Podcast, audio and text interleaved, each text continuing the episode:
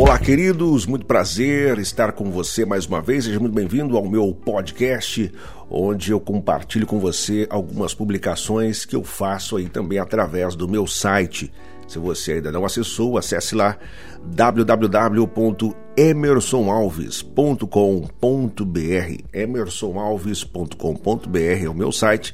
Será um prazer ter você é, acompanhando ali as minhas publicações diariamente é, eu publico ali é, informações, mensagens, devocionais, notícias que eu considero importantes e, claro, meu desejo sempre é agregar conhecimento a você e também poder edificar a sua fé, tá certo? Bom, devocional de hoje, cinge-te, calça e sandálias, põe a capa e segue-me.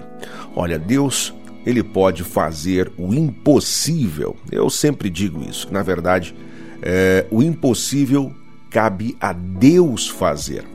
Mas, logicamente, o possível é de nossa responsabilidade. Lá no Evangelho de Jesus, escrito por Lucas, capítulo 18, o verso 27, Jesus respondeu: O que é impossível para os homens é possível para Deus. Não é errado nós orarmos a Deus pedindo que Deus nos ajude em determinadas circunstâncias da nossa vida. A grande verdade é que às vezes nós pensamos que Deus ele é obrigado a satisfazer os nossos caprichos.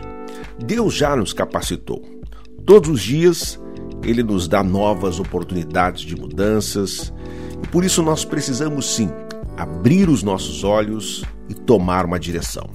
Quando nós assim fazemos, Deus move os céus em nosso favor, pois vê em nossas vidas o sacrifício que estamos fazendo e vem em nosso auxílio.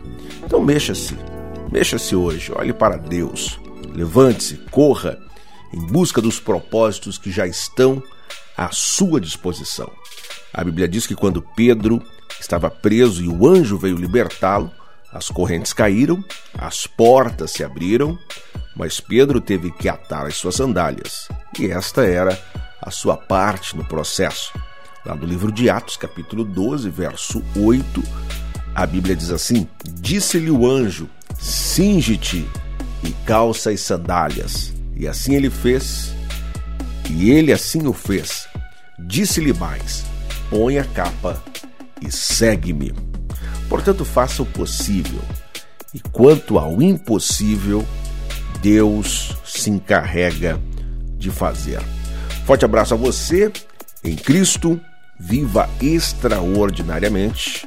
Até o nosso próximo encontro, se Deus quiser. Convido você a curtir, a me acompanhar pelas redes sociais, meu site emersonalves.com.br me siga também pelo Twitter, Facebook, Instagram.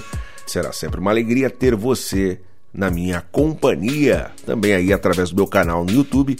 Você pode também acessar muitas informações. Será sempre uma alegria, um prazer ter você. Forte abraço, fica com Deus. Até o nosso próximo encontro, se Deus quiser.